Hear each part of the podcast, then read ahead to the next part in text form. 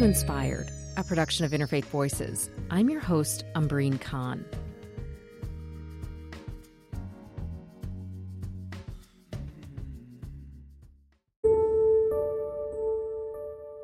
Health providers and advocates are sounding the alarm about the growing number of Americans who are struggling with anxiety and depression, substance abuse, and suicide.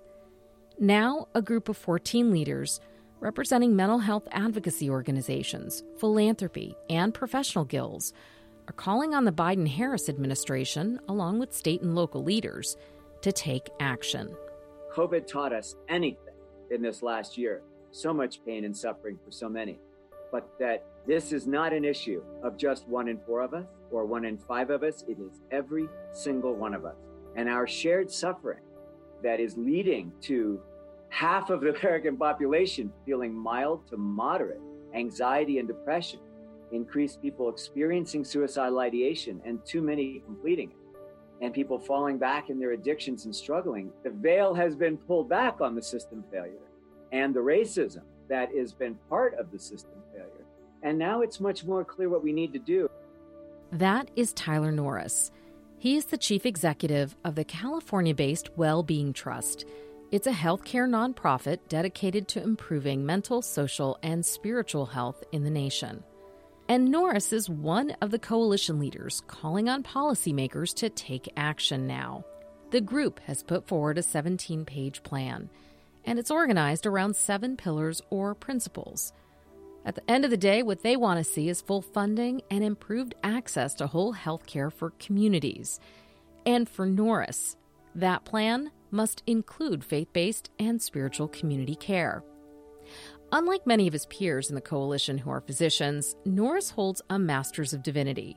He earned that MDiv from a Buddhist affiliated institution in Boulder, Colorado, Naropa University. It was founded in 1974 by Tibetan Buddhist teacher Chogyam Trungpa. And Norris credits that educational experience with shaping his views on spiritual well being and the challenges facing a divided nation. I grew up in, you know, rural Idaho, conservative. The values of the community in many ways are, are more traditional and, and religious in their way.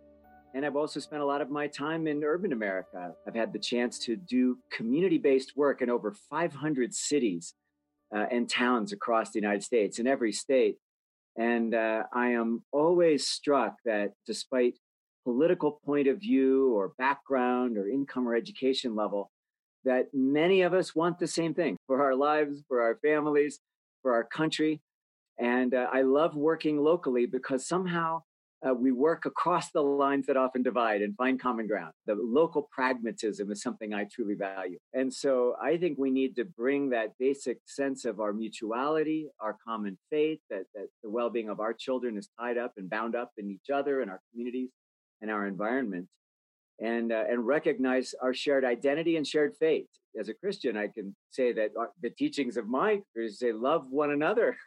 And with that we can of course have spirited disagreement but also find ways to work together. So i think our faith tradition um, which in my faith tradition is one of radical inclusion right? The one where the the prostitute and the tax collector so-called outsider are invited to the table that that to me is a is a is a north star for for how to begin with the dignity of all people regardless of how they might be seen what they do who they are any walk of life or lived experience they might have you have a unique graduate degree for someone in the space of healthcare leadership. You have a master's in divinity from a university that is affiliated or at least inspired by Buddhist teachings. What drew you to Naropa? I went straight to work after college and didn't look back for a couple years, raised a family, kind of a straight ahead. And, and at, a, at midlife, I, I wanted to, to grow again and, and refresh in a way. And I, I was always interested in the MDiv studies. And uh, so I found the one MDiv offering in the community that I lived in with my family. And it happened to be Buddhist, which as a Christian was very interesting to me. But I have to say, I love the Buddhist studies of the mind, the awareness of how am I thinking? How am I feeling? What's real? How do I meet the world as it is? How do I show up with presence? So, in the chaplaincy training, in that mm, chaplaincy is an interfaith practice, it was an extraordinary discipline within which to deepen my own tradition studies and train to be a chaplain and kind of engage the, this, this maybe a bit of a trinity of academics and work and service as a chaplain, sitting with people in prison, in jail, who were dying, struggling, and practice. Talk to me a little bit about what the practice looks like now. My practice, well, that's a very good question. Immediately on earning my Master of Divinity, uh, I was engaged by Kaiser Permanente and moved to Oakland to lead a large part of that integrated health system. It's total health uh, around a whole people, spirit, mind, body, and how that large health system could bring all of its resources to bear. And so we worked to build healthy communities. And then um, was uh, was contacted by the Sisters of Providence and the Sisters of Saint Joseph and the Providence Health System uh, to help them lead a new mental health philanthropy, what would become the first uh, nationwide philanthropy focused on mental health and addiction and creating uh, not only saving 100,000 lives from deaths of despair, alcohol, opioids, and suicide, but increasing well being for all in America. California, in particular, has been a leader in advancing and integrating mental health parity to be viewed not as a silo from physical health, but as part of it. But I also know that the translation of that policy into practice has been a struggle from the view of a lot of practitioners, community based organizations, and frankly, anyone who's listening who has a family member who has struggled with mental health challenges or illnesses is intimately aware of the disparity that exists and the struggle for getting that kind of support. Before COVID 19, before this pandemic, before the national, um, and I almost call it a second reckoning with systemic racism, there were growing conversations about the link between trauma, mental health, criminal justice, absence of resources related to poverty so many conversations in which mental health was starting to become part of the conversation.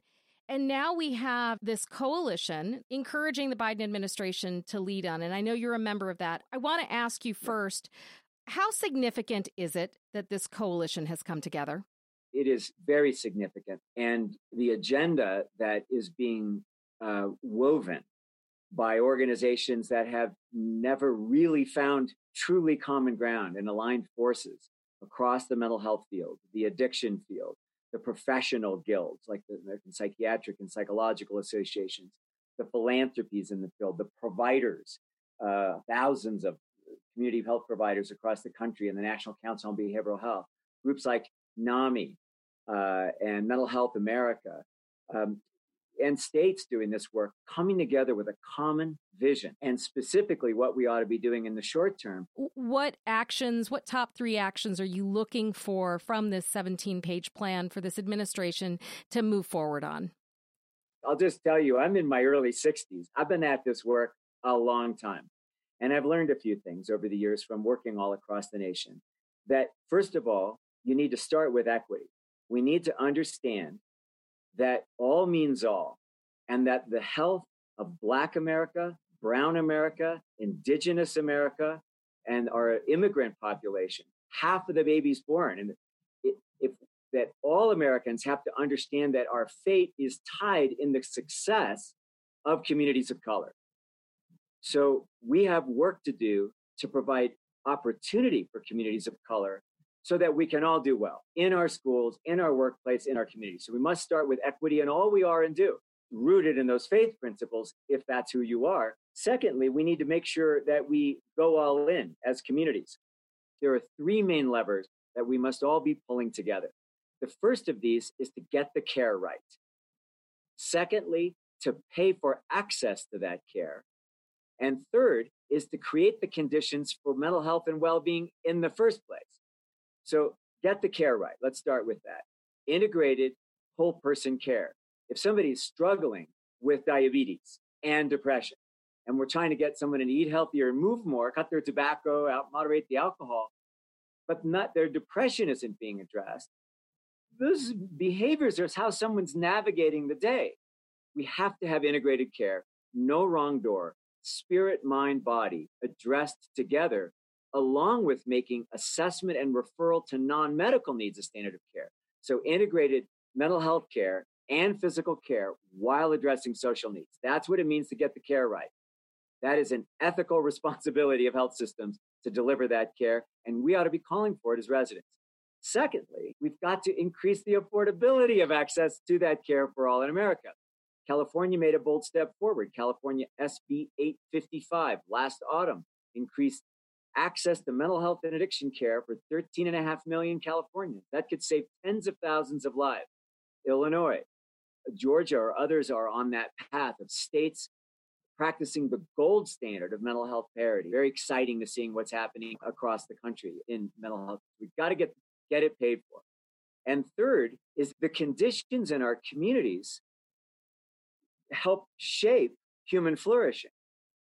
If that mother and child to have a safe, healing, loving environment, food, security, all the basics we know, that child is less likely to have adverse child events. That child is more likely to have mental emotional well being and to be more resilient over time. That's what's needed here. Get the care right, get it paid for, and create communities that are gardens to grow our young people in for their well being, mentally, emotionally, physically, and to build resilience against life's slings and arrows.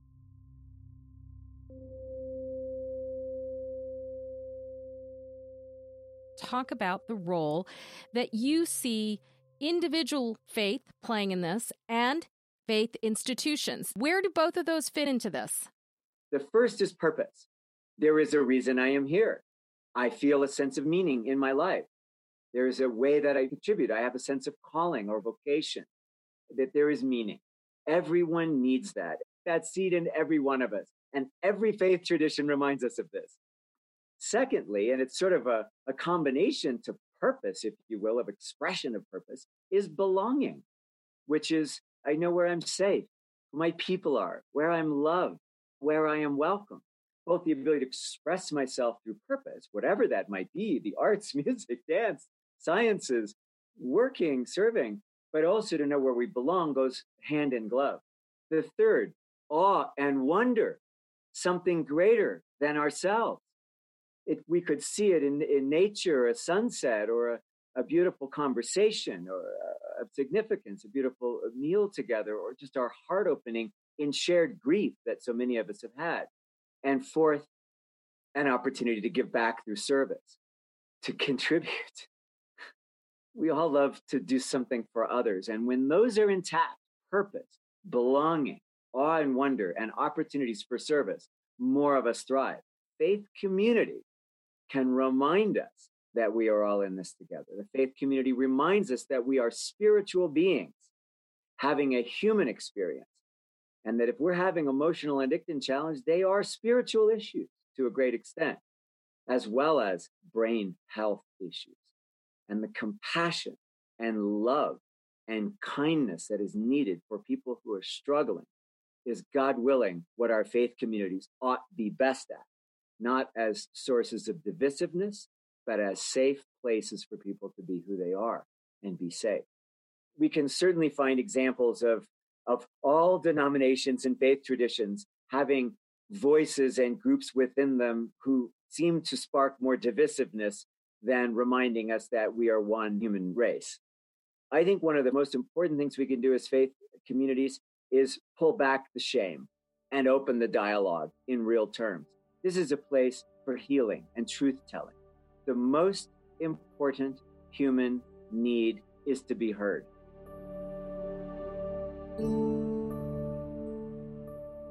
Many years ago, Archbishop Desmond Tutu from South Africa, one of the leaders of the Truth and Reconciliation Commission, came to our little community. We took our kids to see him.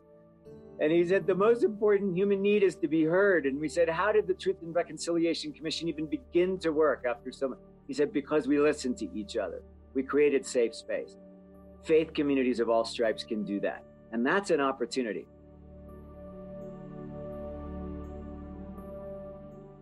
Again, some with serious mental illness will always need their medications and safety. I am not just talking about that.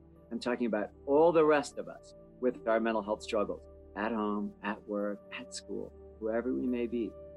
And the faith community has an extraordinary place to say you are welcome. All of you, the way you are, is welcome here.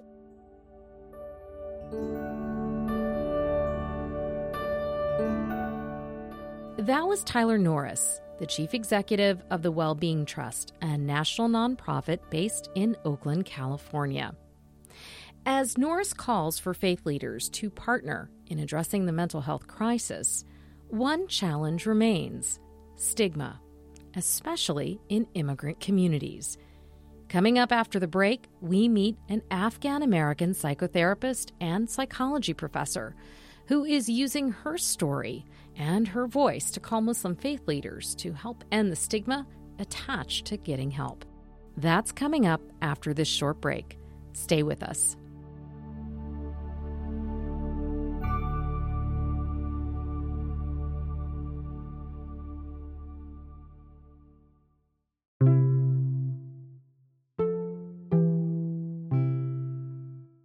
Hi, friends. I hope you're enjoying the show so far.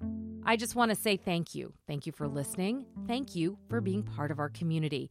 I don't know if you know this, but we are on the air all the way from Richmond, Virginia to Ketchikan, Alaska, and in so many places in between. We're a national show, and we are a small and mighty team committed to bringing you stories and sounds from around the world that convey not only the diversity and the pluralism of our country, but the beliefs that are shaping our world, our politics, our culture, and the ideas that sustain us and inspire us to think about where we are going. And that brings me to this question. If you value us, if you enjoy listening and appreciate what you're hearing, I want to ask you to take a moment to consider becoming a sustaining member of Interfaith Voices or make a one time donation at interfaithradio.networkforgood.com. That's interfaithradio.networkforgood.com. Thank you, and let's get back to the show.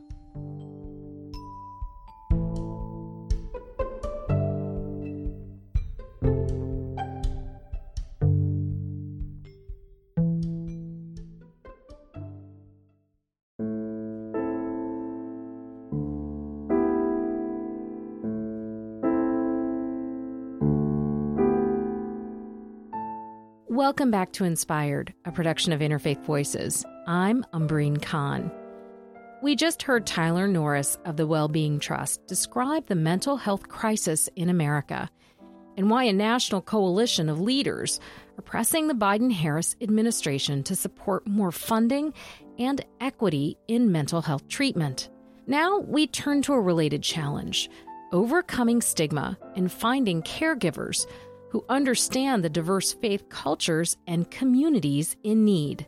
It was that very struggle, finding a counselor, that led Nahid Fatahi to leave the tech and business world where she was working to become a trained therapist. So I, I did like a 360 degree shift of a career.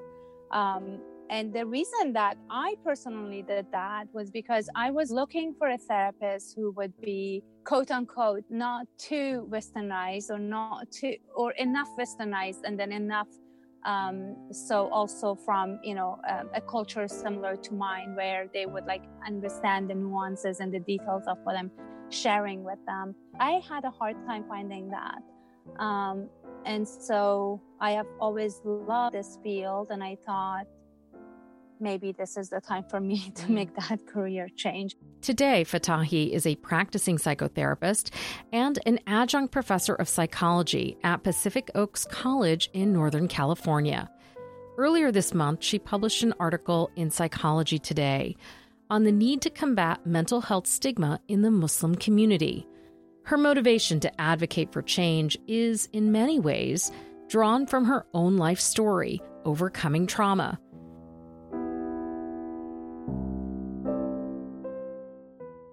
I was born into war. I was born in um, 1980 when Afghanistan was going through an active war with the Soviet Union, right? And then we became refugees and lived as refugees, um, you know, um, not in, in dire conditions. I mean, we were lucky in that sense, but still um, displaced or away from home. And that's when I was a child. And then slowly until I became an adolescent and Um, I was, you know, it was the tyranny of the Taliban when I was a teenager. So I lived through that era until I left uh, that region altogether and migrated to Canada um, as a child bride, actually. And so to be saved from the tyranny of the Taliban, essentially. And um, and obviously, when I look back at my experiences now from the lens of, you know, a person who is in this field, I mean, um, although in compared to to many, um, I, I I was still lucky. I still struggled. I mean, it was it was not easy to live as a refugee. It was not easy to be displaced at you know, I, I remember I was five when we left Afghanistan with my family in the back of donkeys and we migrated to Iran. We left a lavish, big, beautiful um, orchard and a house and family and people and relative and everything that we knew into this semi foreign land, right? And I could only now imagine what that must have been on me and on my family at that time. So when I was as a teenager living in Canada, I was going through a deep depression and there was no help. I mean, mental health wasn't a thing. It was like, what is, you know, some of the things that I remember I heard at that time from family members is like, what is wrong with you? You should be happy. You have everything. Mm.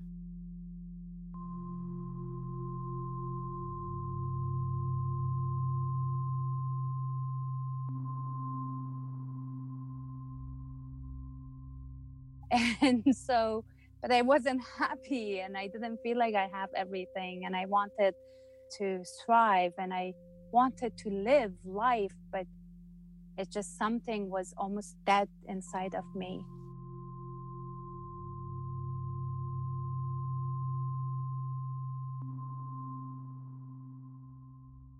now that I look back at it again, I, I had a lot of resiliency. I was extremely resilient. So the obstacle that I faced throughout life did not really, um, for the lack of a better word, did not really break my back. You know, credit my parents um, for my upbringing. I, I grew up in a very loving family, especially my relationship with my father was just, um, he was very uh, encouraging and loving throughout my life.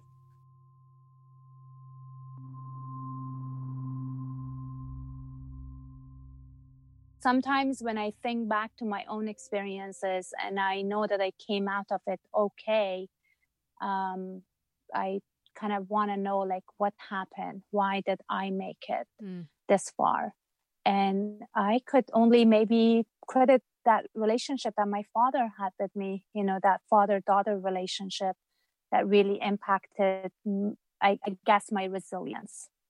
I can hear that you have done a lot of work reflecting and thinking about those chapters in your life. For listeners who may have just heard you say that you were a child bride, that you were born into a state of war, that you were internally displaced and then became a refugee and then found your way to Canada as a child bride. And then to hear that you had a close relationship with your father, for, can you fill in the blanks for a listener who may be saying, I'm, I don't get it? How does a parent who sends their daughter off remain or retain that kind of relationship? I think, yeah, I think in 1994, when my parents decided to, you know, for me to get married in order, their their main um, purpose was to save my life and to give me a better life, and education was on the top of their list. They, you know, families um, a lot of uh, Middle Eastern and Muslim families they want their children to become doctors and engineers. My parents were not different from any of those other people. Um, they always wished for me to actually become a doctor, mm.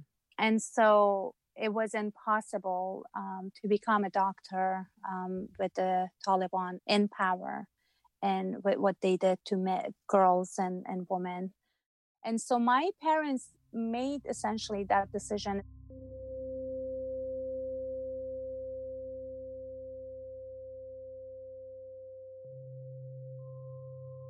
Um, I'm a parent right now and I have a teenage daughter. And knowing how loving my, my um, parents were, I could only imagine that their choice wasn't really a choice, hoping that my life would be better than what they were able to offer me under the tyranny of the Taliban. Prior to that, um, I, you know, I lived in the kind of family that we read poetry after, you know, almost every um, during every afternoon tea and snacks. And mm. um, my father gifted me my first poetry book when I was um, 11, 12. You know, and God bless his soul. I I lost him 18 years ago, oh, and um, to this day, uh, you know, my father has a big role in my in my writings and my poetry, mm. in the way that I think about life and about humanity. I want to talk for a moment about the fact that you know here you are um, wanting to challenge stigma, some of the fears, some of the stigma, some of the shame, the sense of bringing mm-hmm. dishonor on the family. You know, those are very real cultural struggles that people can be facing, particularly young people.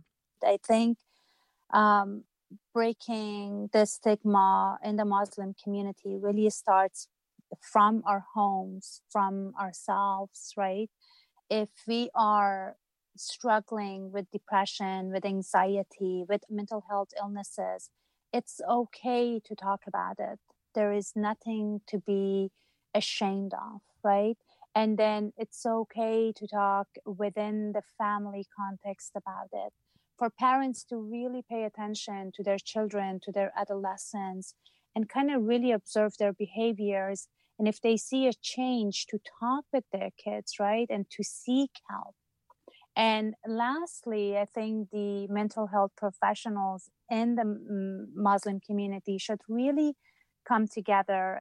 Um, another important factor is that you know we a person is not you know we, we cannot refer to people as their diagnosis and mental health is not a person's identity it's a issue that they're struggling with. Um, when we refer to a person who has cancer, we literally say this person has cancer. We don't call them cancerous, mm, right? Mm. Um, but when a person is dealing, let's say, with depression, which is the most common mental health um, issue, we call them depressed, right? The person is not depressed, they're struggling with depression and they are experiencing some symptoms of depression, right? or a person is not schizophrenic, they have schizophrenia. So it's important for us to really also be very cautious and careful with how we speak with our choices of words and how we define and refer to people because that's not a part of their identity. It's something that they're battling with. My hope is that with enough education and with enough discussion about this topic, it will be, you know, just like people talk about the fact that they have blood pressure or diabetes all the time, right? I'm taking such and such for my blood pressure. I'm taking such and such medication for my diabetes. Well, you're talking about normalizing. You're talking about normalizing it. So we're talking about exactly. medications, right? Like, like I, beautifully and shortly said, yes, normalizing. I'm thinking about what you're saying, and I think it's so powerful. And I'm even thinking about myself, my own use of words and language, and wondering how I use shorthand. And that's absolutely right. A person is not their diagnoses, they are not just an mm-hmm. illness. You wrote for Psychology Today, you wrote an article that was uh, posted earlier in the week about the need for confronting the silence that you're describing that many are suffering in, but you focus specifically on the stigma that is associated with mental health in the Muslim mm-hmm. American community. I, I, wanted to ask you if you could speak to why you wrote that article and why now. One of the reasons that I chose to write this article this last week was because the ban was lifted a week ago. And of course, like any um, administrative work that the government deals with. It will take a while until it takes effect completely, right? Mm. Um, but the struggle that the Muslim community have gone through because of that ban is so vast and so great. And I think we are to see more of the impact that it has had on them in, in the months and years to come. Families were separated from each other, not on the borders like uh, they did with the um, recent um, uh, migration or refugee crisis at the borders of the US and Mexico, but more of, you know, families were stuck in, in Syria, in Iran, in Iraq, and family members here could not travel back for the fear of not being able to return, or family members couldn't come to the US. Am I hearing you correctly? Are you saying that now that the ban has been rescinded for four years, you have a community that's been holding its breath in a way, and now you're going to see or feel the trauma of it as we move forward? Is is the timing of it because now that the ban has lifted, emotionally, the community that was impacted is going to begin to process it? I think so. I think so. Yeah. I mean, imagine being discriminated against um, because of your faith. And um, I, I strongly believe that we will continue to see um, the impact of it on their mental health, on their emotional health in the upcoming months and years to come. Um, it's the same right now. The children that were separated from their parents from the majority Latino countries um, they too, in the upcoming years, they will be greatly impacted, their mental and emotional health by that separation. The conversation around mental health has evolved so much in the last 25 years. And yet, still, there is stigma. Stigma continues to linger, especially in some communities where association and the idea of mental health is seen as spiritual weakness. You referenced that researchers explain that it, some religious leaders in the Muslim community, and this is both in the United States and abroad, believe that they themselves are better placed than the actual uh, medically trained clinicians to begin the process of helping uh, individuals with distress and facilitating kind mm-hmm. of healing.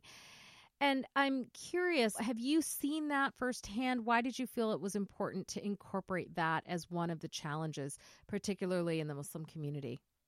First and foremost, the Muslim community, we have a, a collectivism approach to how we perceive ourselves and each other. And so the Muslim community is a person, they don't just live for themselves, they also live for their family, they also live for their community and stigma is more so prominent in the Muslim community because if, let's say, a person is struggling with a mental health illness, then it as if their entire family and generation are struggling with a mental health illness. Meaning, it's not just about them, it's about their upbringing, it's about the family, it's about the community. And so the community as a whole is more silenced and then they keep it within the family, right? For the fear of that stigma and that shame that comes with it, especially for those who are practicing Muslims. Mosques are a big part of their lives. And in those mosques, the imams um, or the leaders of those mosques, they play a key role in these people's lives, right?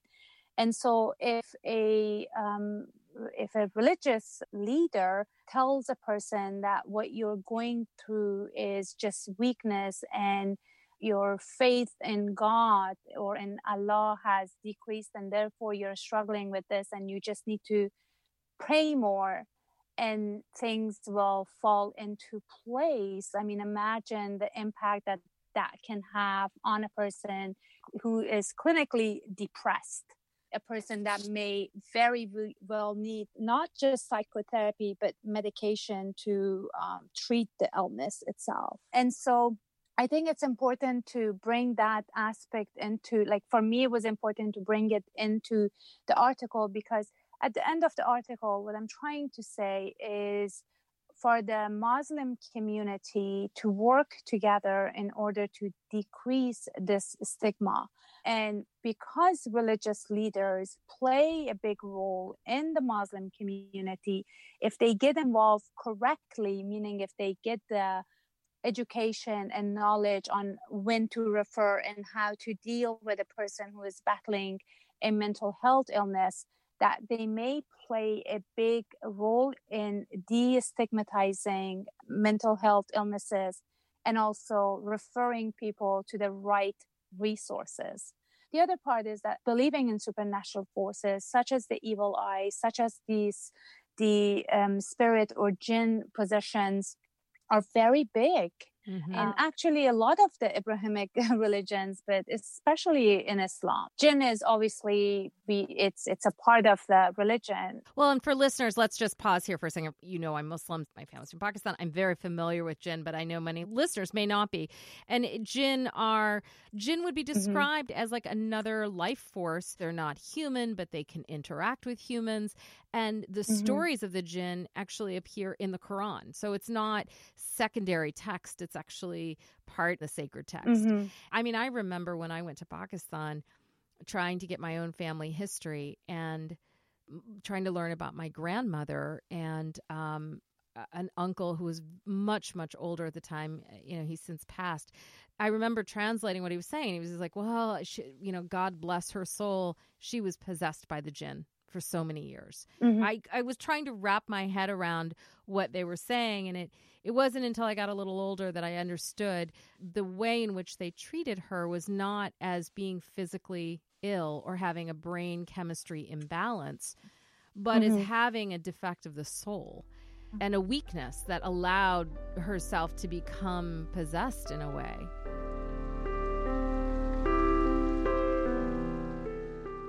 My conversation with Afghan American psychotherapist and mental health advocate Nahid Fatahi continues. How mm-hmm.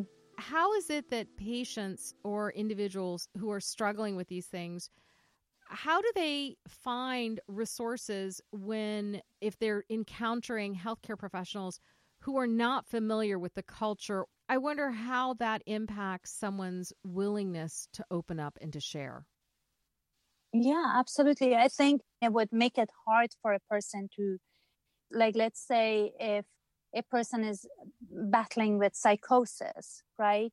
And they, their belief is that they they have been possessed by jinns. As a person who knows that aspect of it culturally, um, I can empathize and I can reflect with a person talking about that they believe that they may have been possessed by jinn if you know in reality they may be experiencing psychosis for mm. example if a person is not familiar or culturally competent in that area that they may just conclude that that person's belief is also a part of their psychosis when in that aspect it's not a part of their psychosis mm. it's a part of the culture and and a person who is not from that culture may have a hard time understanding that and therefore would rule it out as another sign of psychosis if that makes sense We've talked a lot about the Muslim community and the struggles that you are hoping to shine some light on with your stories and with your observations. I'm wondering for your personal practice, um, if you wouldn't mind sharing. I mean, how how important or how, how much of a role do faith and spirituality play in your own coping as you talk about your own resilience and the trauma of being a helper? I mean, when you're in the healing arts, mm-hmm. you also, I imagine, find yourself confronting and having to process all those things that go along with that role that you play as a listener. Yeah, absolutely. So I am a big believer in um, practicing mindfulness and meditation. I'm a practicing Muslim in my own way. For example, I pray and I meditate, but my prayers are not necessarily the conventional way. And usually, when I pray, and when I meditate, I like to pray and meditate in Farsi more than any other, you know, more than English or Arabic. Mm. Right? So that for me is extremely helpful, you know, practicing mindfulness, practicing meditation throughout the day, a couple of times a day for me are extremely important. I believe in God. I believe in Allah. I believe in that higher power. And I think those beliefs give me a lot of hope um, for, you know, a better tomorrow for the world and for humanity. I think the role of religion can be the act of praying, right?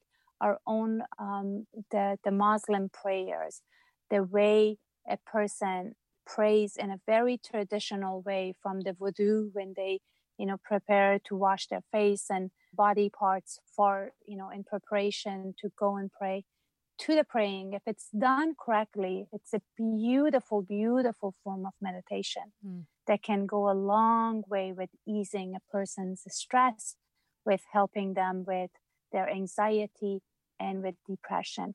But what I want to bring into that is to pray mindfully. And so, from that perspective, I think religion can have a really positive or uh, role in people's mental health and their wellness if I want to say if they do it mindfully. I believe that God, Allah is so great, so powerful that Allah, God does not need our prayers per se, that we pray for ourselves. Right. That he's not there nitpicking on like who prayed five times and what direction your fingers are in and toes. In.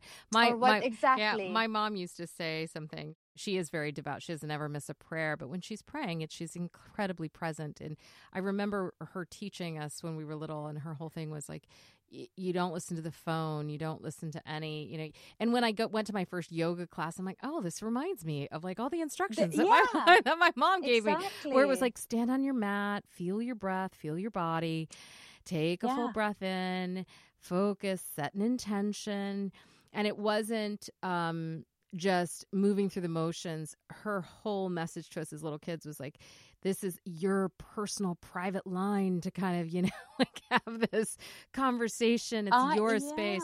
And I've, you know, it's interesting Absolutely. because I, I find what you're describing is very devout to me. I mean, that's my interpretation of like that level of engagement, that level of um, connection when you talk about religiosity, I've spoken with a couple of folks and I've read research on the benefits of believing in something transcendent, the benefits of mm-hmm. engaging in practices or rituals that allow you to cope and uh, confront some of the traumas that you're feeling. And I, I never thought about the ablution, but now you're reminding me my mom used to say that too that you're washing, you're not literally just washing your hands so they're clean. You want your hands to be clean. But when you're mm-hmm. doing that ablution, when you put on the clean clothes, when you wash your face, it is also metaphorical that you are letting go of this like world. You're letting go mm-hmm. of everything that you were dealing with today and everything you've got to deal with. And you're just going to come to the mat with a clean heart when I discovered yoga, you know, in my late 20s, I was like, whoa, this is so much like the praying that we used to do. The yoga mat reminds me of the, because I practice yoga as well, the yoga mat reminds me of the praying rug yeah. and you know some of the movements are also very oh, similar oh, yeah. and the, yeah. that's why you know the, for those folks who are practicing muslim or practicing in whatever religion that they're practicing I invite them to practice their religion much more mindfully. It will go a long way with helping with decreasing stress, anxiety, and depression, and all of that. I want to ask you one last question. You've explained what's drawn you to this work, and also you've shared some of the traumas that you experienced, and those were not insignificant. You know, a lot of young people are facing, and not just young people of all ages, are facing uncertainty. They're facing food insecurity, um, threat mm-hmm. of becoming unhoused, you know, losing their homes. And that level of kind of basic needs feeling threatened have people afraid. And when we're mm-hmm. afraid, mm-hmm. a different part of our brain kind of fuels us. It fuels our mm-hmm. attention, mm-hmm. it fuels our reactions. What mm-hmm. are some of the resources that you feel like people should be availing themselves of so so trauma hardships of life are a part of life. So when i'm working with a person who is going through a rough time right some of uh, life's issues such as poverty such as certain illnesses such as certain traumas are you know they are extremely hard to deal with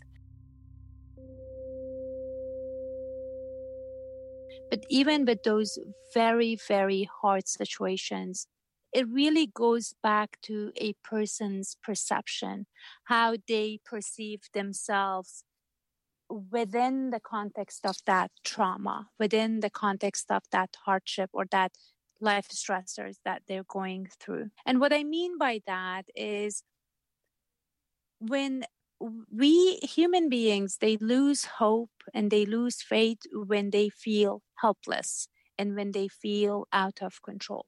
And what i tell people is that there is always and always there are some things in life that we can control right? And to in those times when we cannot control the what is happening outside of us is to really control our perceptions and our way of thinking and what and focus on what is in our control within any given day. The other part of this is that this whole idea of happiness, this constant happiness, is almost sold to us as you know um, to to this, especially in today's society. Um, that you know we must be and we should be happy at all times, and that is not correct. That is very untrue. And buying into that idea can make people extremely miserable.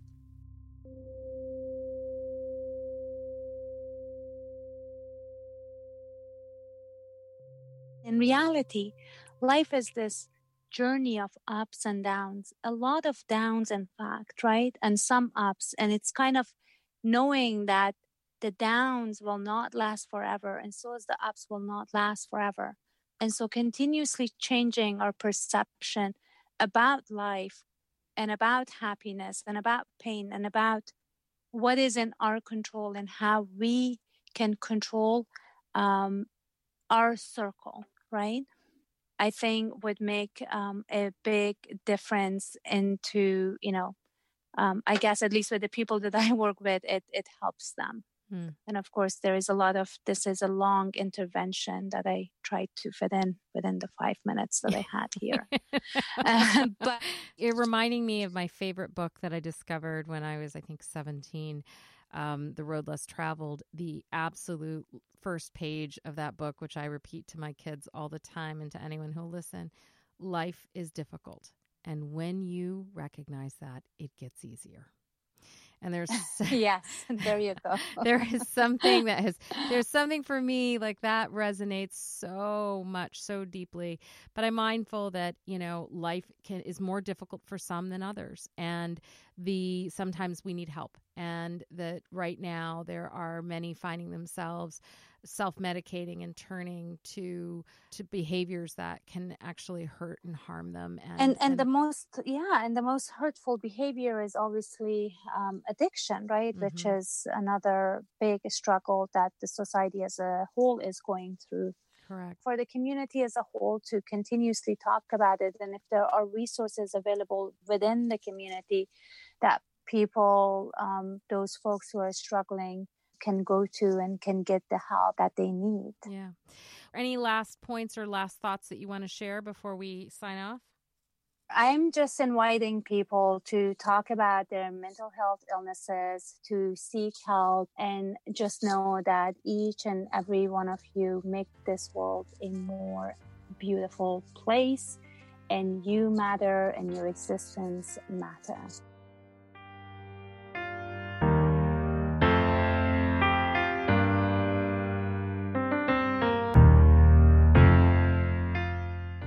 Nahid Fatahi is an associate marriage and family therapist and an associate professional clinical counselor.